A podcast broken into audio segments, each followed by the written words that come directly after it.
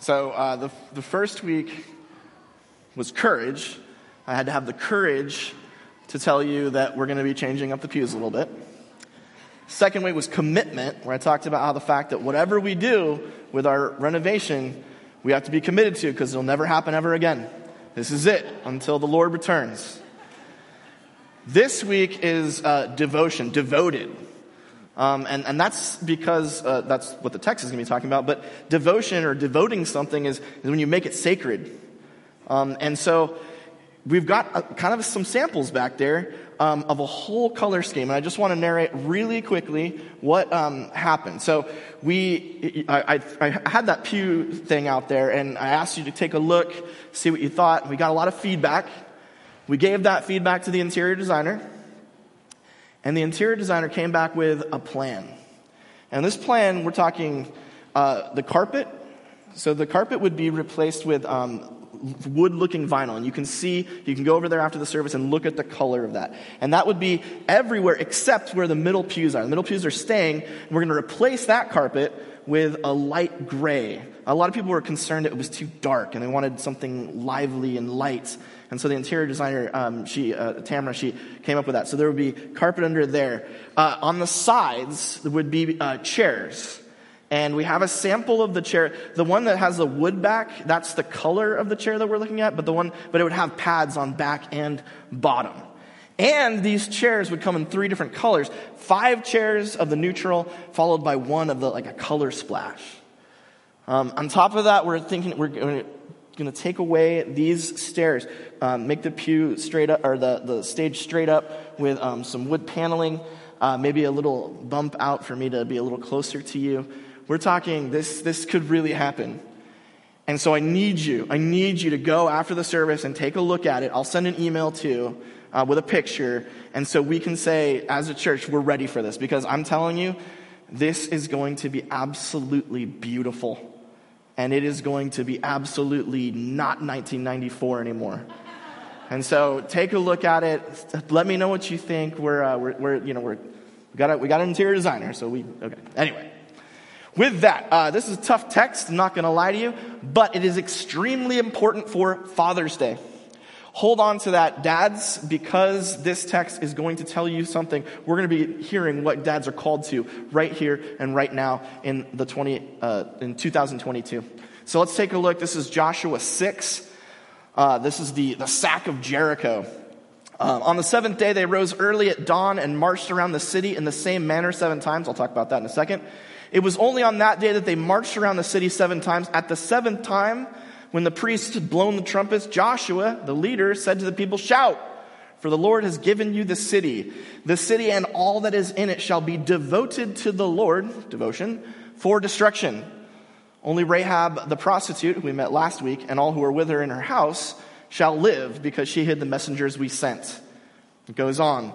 As for you, all of Israel, keep away from the things devoted to destruction, so as not to covet or want and take any of the devoted things.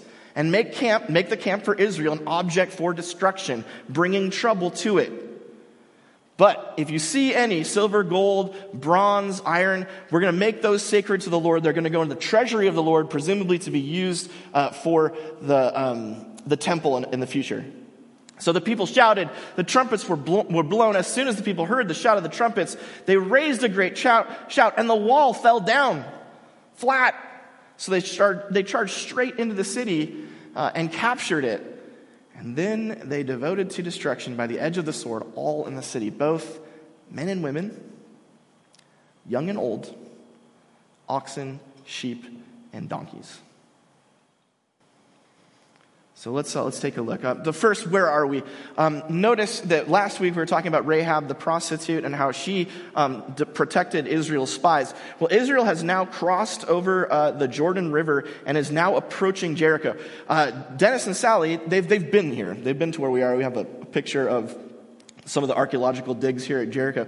They've seen this. And Dennis last week was telling me how uh, the Jericho's in a valley and so if you were in the, the, the, city of Jericho, you could look to the east up. Is it Mount Nebo? Dennis, where Nebo is where Israel's camped. And you could see them for a month while they were sitting there preparing for the assault. And so the people of Jericho know what's about to happen. And only one of them, Rahab, decides to honor Yahweh and, and, and change and, and repent and become part of Israel. The rest say no. So, the Israelites come, and then for like six days they're walking around. Basically, God's like, You're not going to sack the city, I'm going to sack the city. If you think that your siege engines or whatever are going to get in there, that's not the case. I'm doing this. And so they came up with a plan where they circled the city for uh, several days, and they would they would blow horns, and and then they would circle and circle again, and you know, terrifying probably the the people of Jericho. And finally, on the seventh day, this is what happens. They shout, the walls fall down, and they go in. And what is their instruction? The city shall be devoted to the Lord for destruction. This, uh, depending on your translation, uh, this is the New Revised Standard. Uh, this is this this devoted to for destruction gets translated a lot of different ways, and it's a weird word. It's it's um, the noun is herem, and the verb is haram, and what it means literally is is just to make something sacred, to to, to cleanse it for God, to make it uh, to make it special for God. Okay? So normally in the Old Testament, when you hear this word, it gets translated like, like um, oh, I'm going to devote uh, my life to uh, making the temple great or something like that. That would be an example of, of uh, haram. Or uh, I'm going to take this gold urn that's been in my family for generations and I'm going to devote it to the temple so it's a special thing for God. Okay? Now, notice how this gets translated. That destruction there, that's just added in English. That's not there. This is simply the Hebrew for I am going to make this sacred. Look how it goes on. Um, the, another example of the, of the use of this language. So keep away from the things devoted to destruction. All right. Uh, so there's stuff, right? We're going to go in and there's all these cool things that you want to have, silverware or whatever. And normally in the ancient world, when you sacked a city, the point was to get booty. Um, to go, you would go in and you slaughter everybody and you take their stuff. That was why, that was a, a, kind of the, in, uh, the inspiration or the incentive to be a warrior in the ancient world because you could get rich. Not so for Israel. Uh, notice too that um, in the video games now, have you noticed that they actually have this dynamic? They're called loot boxes. So if you're playing a game like, like, and you shoot a bunch of people and you kill them, they, they, they explode with items that make you rich. So, good job, video game makers. Notice, though, that the Israelites are not going to be allowed to touch it. Why? What does it say? It says, it will make the camp of Israel an object for destruction. It'll bring trouble. That's kind of odd, right? It's kind of weird. So if you if you have like a cow, um, and the Israelites don't slaughter. They bring the cow, they take the cow. Somehow that's going to make Israel an object for destruction. That's going to bring trouble to Israel. Why? Uh, or if, if they see, um, you know, if they bring the people with them and try to assimilate them into Israel, that's going to be a problem for Israel. Why? Why? Why? Why?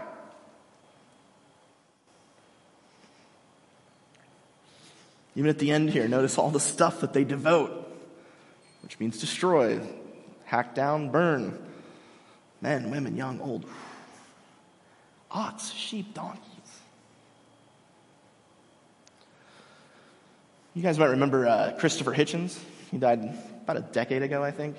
He was 62. I got a picture of him here. He, he was most famous for writing the book God is Not Great Why Religion Ruins Everything. It's an entertaining book. I, I, I enjoyed it. Um, but he has a actual, he has a whole chapter devoted to texts like this in the Old Testament, where he's like, come on, are you kidding me? God, if God would say it's okay to go and slaughter men, women, children, even if that God did exist, we would be morally obligated to oppose that God. That's sick, right? That's sick. Who could possibly think it's okay to what, they, they call it devoting. What's our word for it? Genocide. Right? And so he, he said, This is one of the reasons we know God's fake, because if there was a God, God would never, ever, ever command something like this. Right?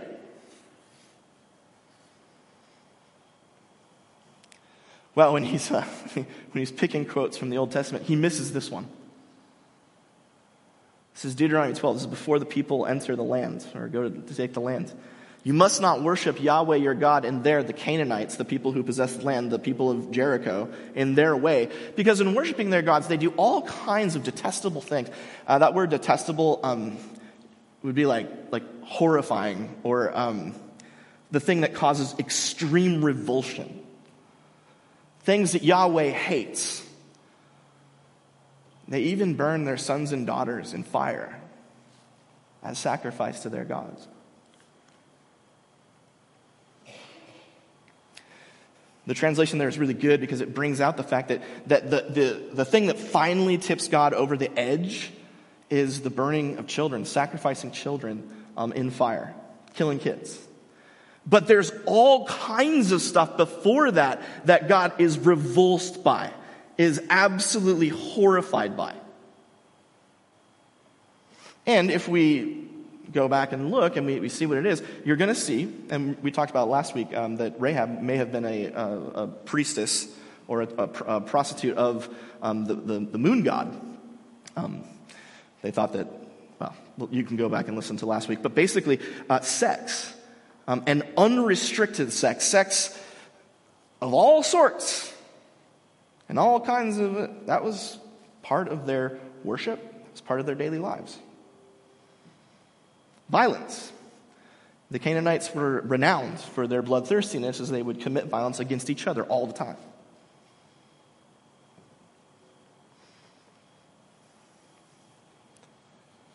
The fact of the matter is, is that the Canaanites were a part of something where they would mix violence, sex, kids in horrible ways. I've told you this before. Um, I, I, was 17, I think, when Saving Private Ryan came out. Um, and my buddies and I went to the big Newport. It was a big deal. And when we saw the movie, uh, it, was, it was probably that and maybe Jurassic Park and then the Star Wars movies are the most singular experiences that I remember of being in a movie theater. And that's because those first 20 and 25 minutes, this is, you know, they'd never done the shaky cam before. Um, they, would never utilized surround sound like Spielberg did in that movie. Um, at, at, the big Newport, being there, I was in a kind of shell shock, as some of the soldiers in the, in the movie are the, in the first 20 minutes when they're storming the beach of Normandy. There's horrific violence. There's people with their arms cut off and their legs blown off, and they're screaming and crying. The, the sound, I, mean, I remember sitting there and ducking because I heard a bullet whizzed by my head. I had never experienced anything like this. And by the time, and, and, it's a long sequence, it's, it's, it's relentless. It doesn't, the, Spielberg's a master of, of beats and, and all of that, but he, he makes it so that this, this narrative just keeps going. It grinds you down as the violence continues and continues and continues. And then that finally the, the soldiers get to the top of the beach and they, they begin clearing out the, the murder boxes and all those things. And at one point, and I have a picture here, uh, two, two Nazis, they, they, they throw their hands up and they start obviously saying, Don't shoot me, right? And the two American soldiers basically laugh and just gun them down in cold blood.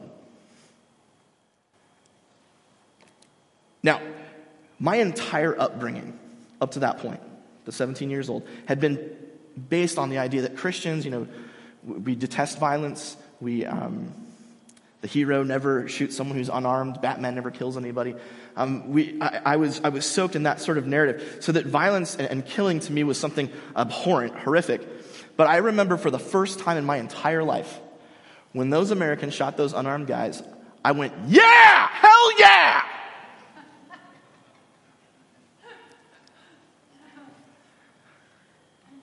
Because I'd seen evil. Like real evil.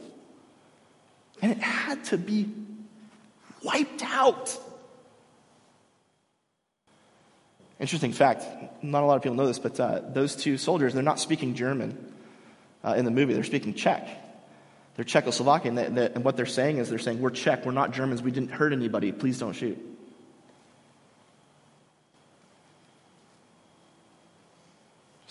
Spielberg left those subtitles out.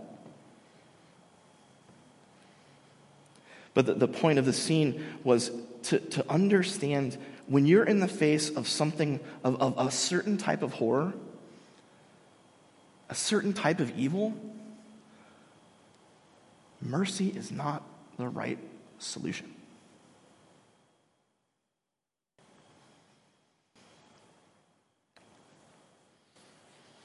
That's the first thing here, no cheese. There is such a thing as intractable. Intractable meaning it can't be stopped. It's just, it's so built in, it's so ingrained evil. It's, it's a real thing. And, you know, Christopher Hitchens, great for him. You know, he lived a privileged, you know, upper class life, and he was never faced in the, in the, in the blood and the mud with real evil. He never saw it. And so he was able to laugh at God for being horrified by what human beings can do. But then, of course, what, does Hitchens say? But what about the children?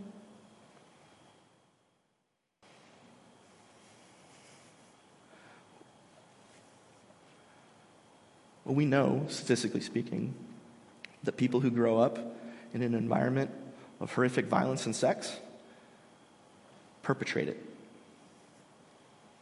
Hurt people hurt people.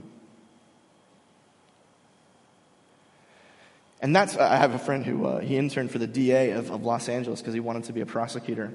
Um, and I remember him coming to our place and, and, talking about after his internship was over, he said, I am never going to go into the, the, the district attorney's office. I was like, why? He's like, you have no idea the depths that people can go to. You have no idea that there, are, there is evil out there that is so sick it's, and it's always twisted up with violence and sex and minors. And it, it's so awful that, like, I could not face it.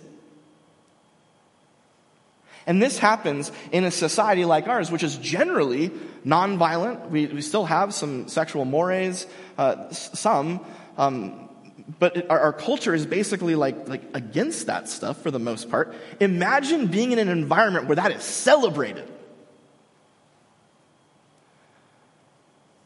where everybody, their value is built up in the notion of unrestrained violence and sex and kids. Christopher Hitchens, you're wrong.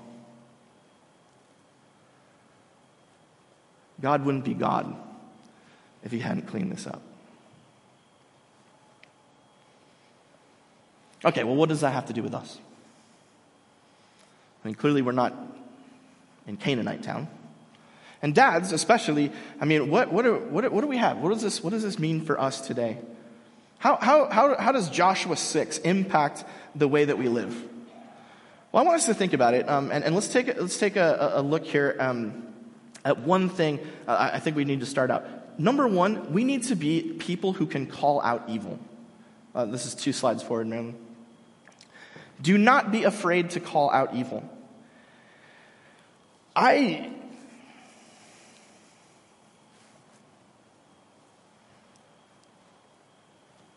that stuff could never happen here, right? Not in America.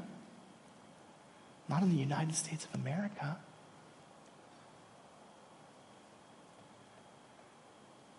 You remember uh, the passage in Luke? It would be better for them to be thrown into the sea. This is Jesus with a millstone tied around their neck than to cause one of these little ones, the children, to stumble.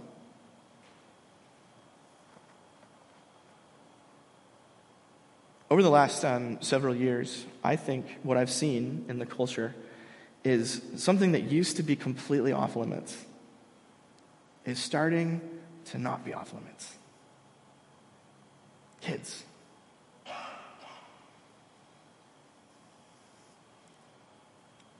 I, um, I read a, uh, an article just this morning. Uh, it was an interview with a 17 year old female who had um, uh, been caught up in, uh, in the trans stuff and um, became convinced at the age of 12 uh, that she was um, a woman trapped, or a man trapped in a woman's body, and began taking you know, hormones, puberty blockers, all that stuff. Um, and then at the age of 16 had her uh, breasts removed um, and, uh, uh, in order to more. And then at 17, um, when she, she came to the realization that, uh, that I'm not actually a man in a woman's body, I'm, I'm a girl. Oh, she'd had a.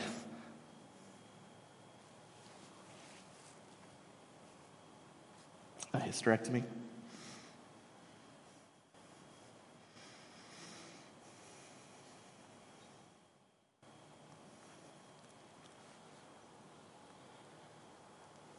And uh, her, her lead quote was, Why didn't anyone protect me?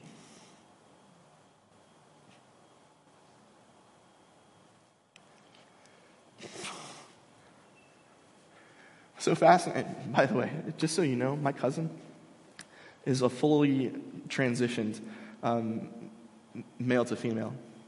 And, and I love my cousin dearly. And we have an amazing relationship. And her, her story is just, it's, it's not for here and now, but it, it's an, a crazy story. Don't think for a second that I'm some kind of transphobe. Okay? Not.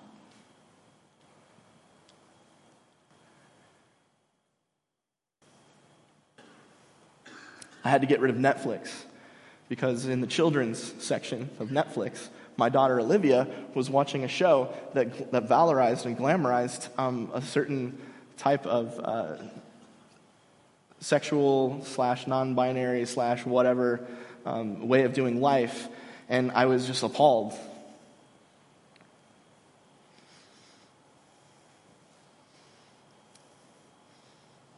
They're coming for your kids. We live in a culture now that has stopped protecting children. Can you believe that? And so we as people have to have the courage to call it out. I mean, I'm fortunate for now, there's no hate speech laws that prevent me from saying these things. But a lot of you are in situations where if you call these things out, you could lose your livelihood. I get that. I do. But we have to be able to call out evil if we can't do that, if, we, if, we're, if we're not able to look at something and say, this is horrifying,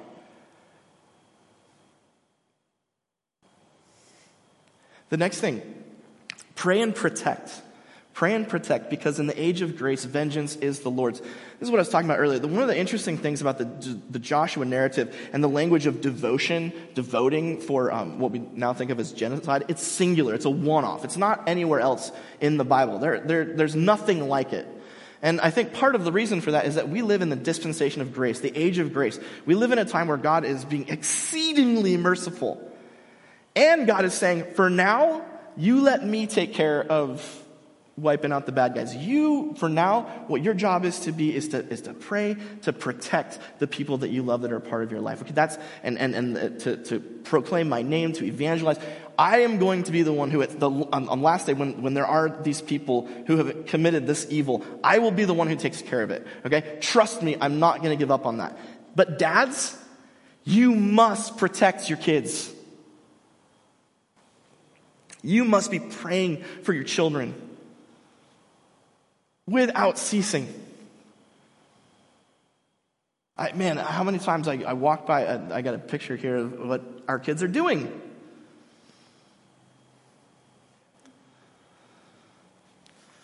They go to Trans Tumblr. They develop a, a network of friends on uh, the trans subreddit of Reddit. There are ways, their, their access is being, is threatening and trying to tell your kids, this is what life is like, this is what's good. And we have a duty as dads to say no. And it's hard to figure out where that line is, right? It's like, what do you do? I mean, I can already, it's Alice is 10, her cousins already have phones, and she's like, man, I want a phone. I'm like, no, not yet. I told her she's allowed to have a phone and date when she turns 18. What's that? Yeah. I think she's going to beat me down, though, Jack. I mean, I don't know how long I can hold out before she's like, oh, I love you. Please let me have a phone. Okay. But even if she does get a phone, like what, what kind, I mean, I have, we have some responsibilities, dudes, to, to see what's going on with our kids. And I, you know, there's software for that and all that. But please don't just, don't just say, oh, it can't happen to me. It's not going to happen to our family. We're great. Nothing to worry about. Don't have that mentality, fathers.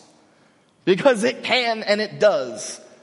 I have a very good friend whose uh, stepdaughter is now, uh, she's 15, 16 years old, is now transitioning to a male, is, is about to begin uh, hormones. There's a family that's been in church their entire lives.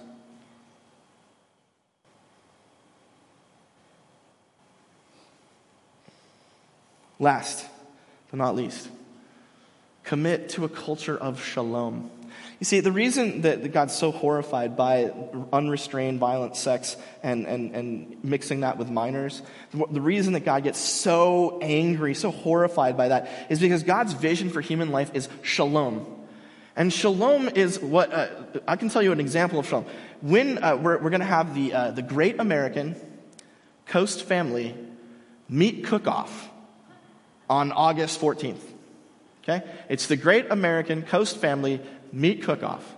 I have seen the trophy for whichever of you, and women, you, of course, you can make your own brisket if that's what you do. But a lot of times, it's, you know, guys tend to be in that way. We're not sexist here. Everyone can participate.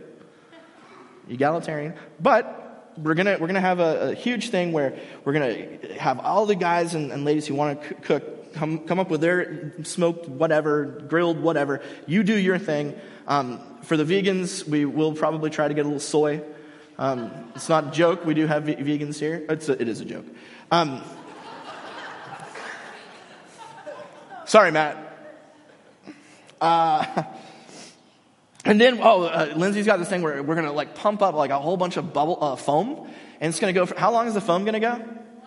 An hour of foam being blasted onto the field, and a huge water slide for the chillins, right? So they can run down there, and then they can like roll around in foam and beat each other up. Uh, what else? Oh, we got to have cotton candy, popcorn, shaved ice. Look, all I can tell you is this thing is going to be off the hook. It's going to be insane. It's going to be delicious, and we're all going to be having fun together. It's going to be safe and wonderful. That right there is the definition of shalom. Shalom is God's vision of peace and robust thriving for people where they do life together where they love each other and they prioritize the young. Even if you don't have kids, even if your kids are all grown up, Jack and Sue, even if you don't have enough grand, well, actually, that's one thing you can do here at the church. If you don't have enough grandkids, well, have some of ours. I can't stand my kids. You should, you, please take them. Not forever. Well, I think I could probably go about four days before I would really start to miss him.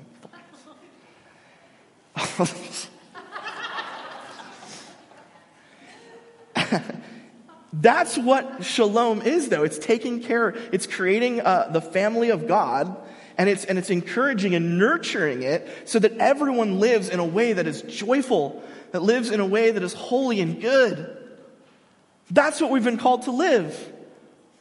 And dads, it's so important for you to lead the way on that by committing to being in church.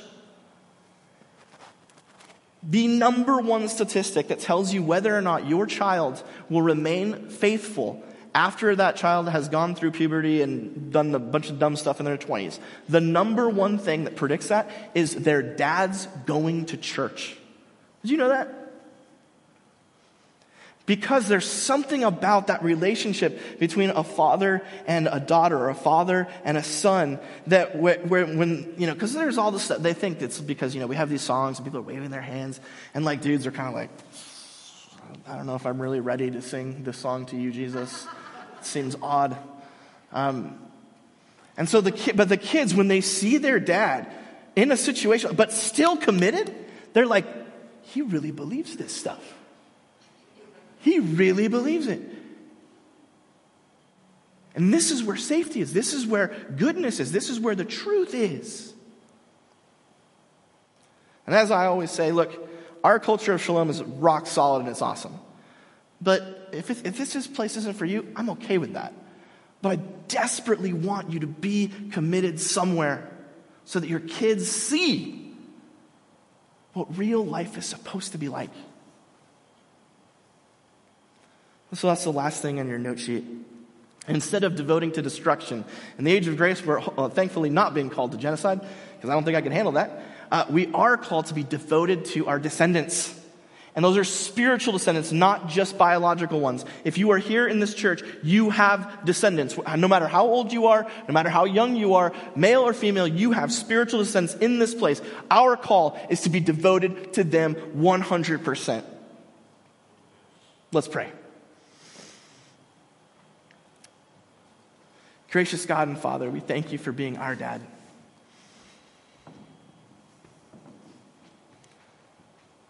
We thank you for your heart a heart of love, a heart of giving, a heart that goes out and especially cares for the little ones.